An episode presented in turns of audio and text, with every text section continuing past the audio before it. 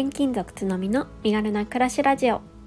この番組は副業ができるスキルシェアアプリを運営する私が働き方だけでなく暮らしや子育てについてももっと身軽に心地よく暮らせる人を増やしたいという思いで毎日配信しています。毎朝6時に配信しているのでお気軽にフォローやコメントをしていただけるととっても嬉しいです。おはようございます。6月7日金曜日です。皆様いかがお過ごしでしょうか？え今日はちょっと子育てのお話をしたいなと思っているんですが、えー、最近ねこんなツイートをしたんですよねちょっとまあ悩みというか ここ最近どうしようかなって思ってることでこう子供の寝かしつけをねしてるんですけれどもその時に一緒に寝落ちをしてしまうっていうことがあります。で、まあ寝落ちをするんですけど、その後起きるんですよね。で、きた後、まあ、ちょっと過ごすじゃないですか。で、もう一回寝ようとすると、あの寝落ちをしたせいでちょっと一回頭が冴えてしまって眠れなくなるっていうことがね起こってるんですよ最近そうこれが困ったもので私以前もちょっとこのスタンド FM でお話ししたことあると思うんですけれども結構ね睡眠に対してうーんいろいろな えー、困難を抱えていましてまあね結構簡単に不眠症みたいになっちゃうんですよね。まあ、常に常に眠れないとかいうわけじゃなくて何かきっかけがあると眠れなくなってしまうっていうことがあるんですね。でまあ最近はこんな風にしてね眠れなくなることが多くってまあだから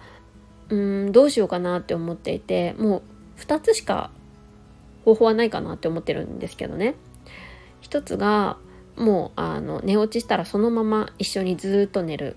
で2つ目がなんとか寝ないように頑張るっていうことかなって思っててまあねこれをね今ちょっと模索中っていうところなんですね。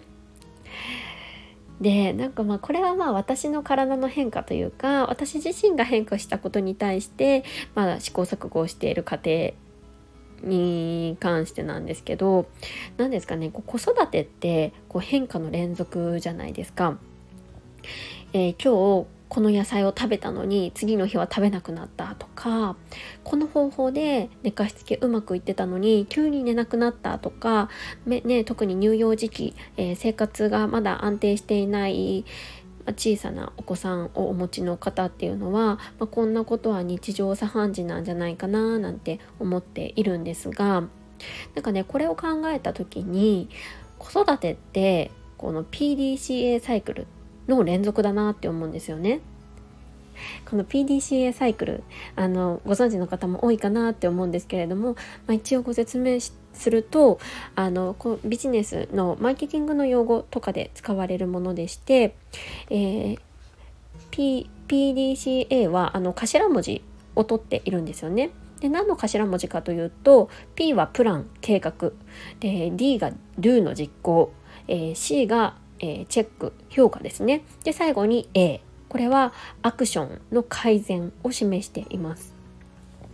でまあ製造業とか、まあ、うんとサービスを提供している会社とかがね、まあ、こういうこの PDCA サイクルに基づいて、まあ、いろいろ試行錯誤をしながらより良い製品だったりサービスを提供していくっていうふうにしているですけれどもなんかこれってまさに子育てでも通ずるなーってすごいつくづく思っています。まあ正直、まあ、この PDCA の中でも P ですね計画の部分はあまりない部分ないことが多いかもしれないんですけれども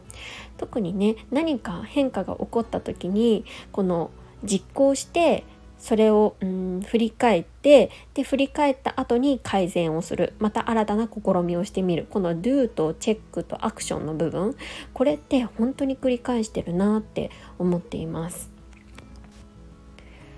特に子供って成長のスピードも速いのでさっき言ったように、うん、今日できたものが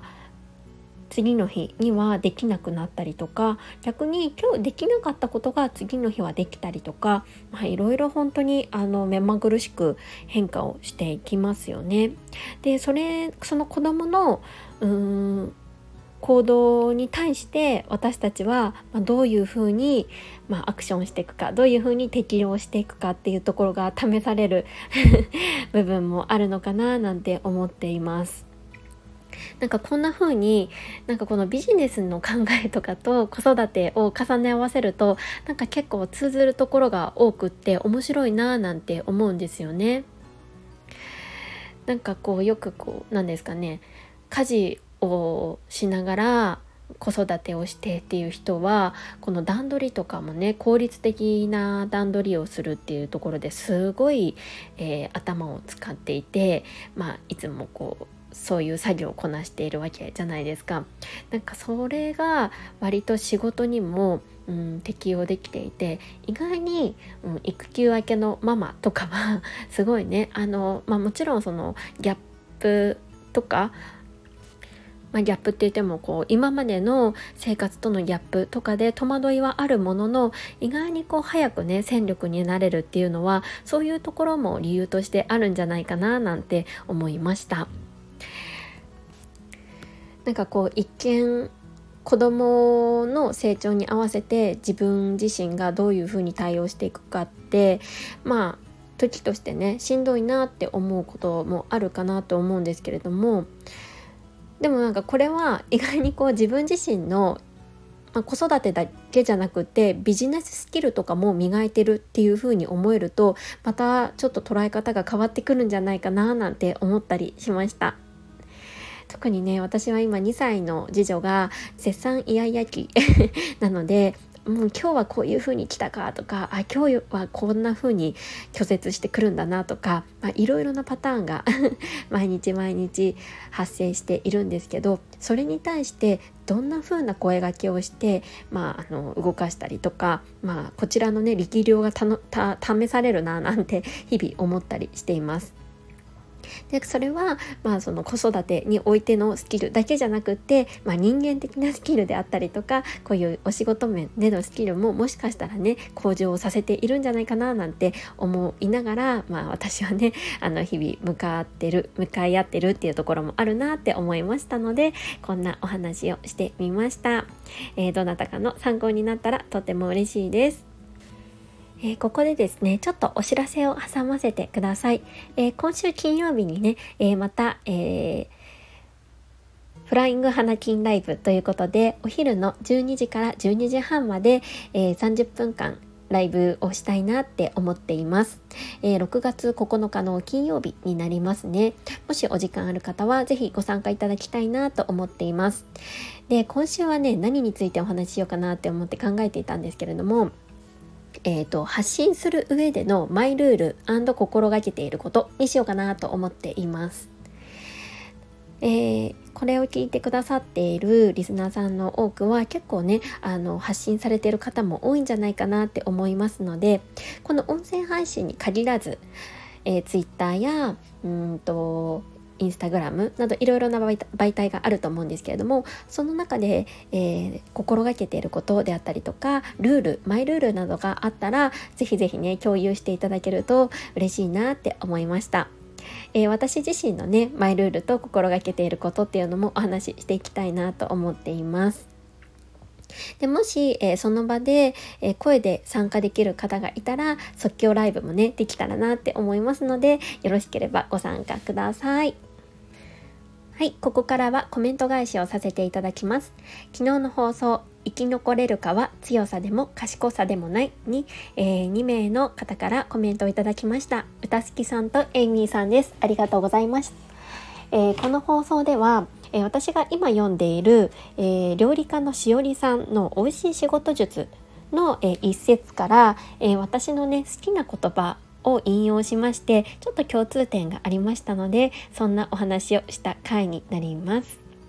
えー、歌好きさんです。つのみさんおはようございます。見切り発車大切ですよね。私はどちらかというと形から入るタイプなのですがいろいろなことを始めた今形から始めたら追いつかないという状況になっています。こだわろうと思えばいくらでもこだわれる発信については形から入ると滞ってしまいますよね。見切り発車意識したいと思います。ということで、歌好きさんありがとうございます。そうそうなんですよね。やっぱりこう、ガチガチに試行錯誤して固めてもうこれは OK と思って、あのー、出してもやっぱり何ですかねどんどんどんどんと刻一刻と状況が変わってきたりするので、うん、なんかやっぱりある程度の何ですかねこだわりの諦めって言ったらいいんでしょうか、うん、そんなところもやっぱりこう大切なのかなとか思ったりしました。なんかねこれももしかしたらあのこの金曜日にねお話しする発信する上でのマイルールとかともね通ずるところなのかななんてちょっと今ふと思ったりしていたのでよろしければ是非また金曜日お話できればなって思います。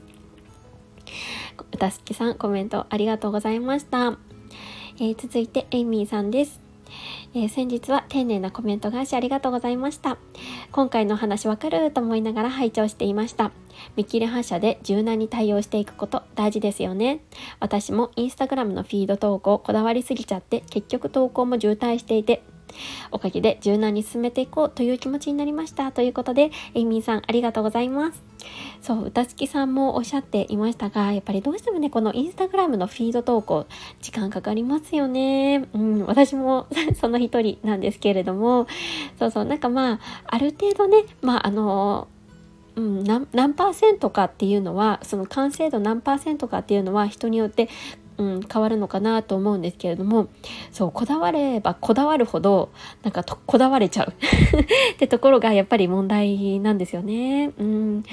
からここの兼ね合いまあ皆さんそれぞれ一人一人違うかなとは思うんですけれども、うんまあ、やっていく中でね掴んでいく部分もあるのかななんて思いましたのでまたねこんなお話もえー、エミーさんと共有できたらなと思いました。コメントありがとうございます。はい、えー、今日はこんなところでしょうか、えー、この放送に何かしらいいなって思う点があったりとか、えー、コメントですね、いただけるととっても励みになります。いつも本当にありがとうございます。はい、えー、今日も一日頑張って、えー、笑顔で過ごしましょう。それではまた明日。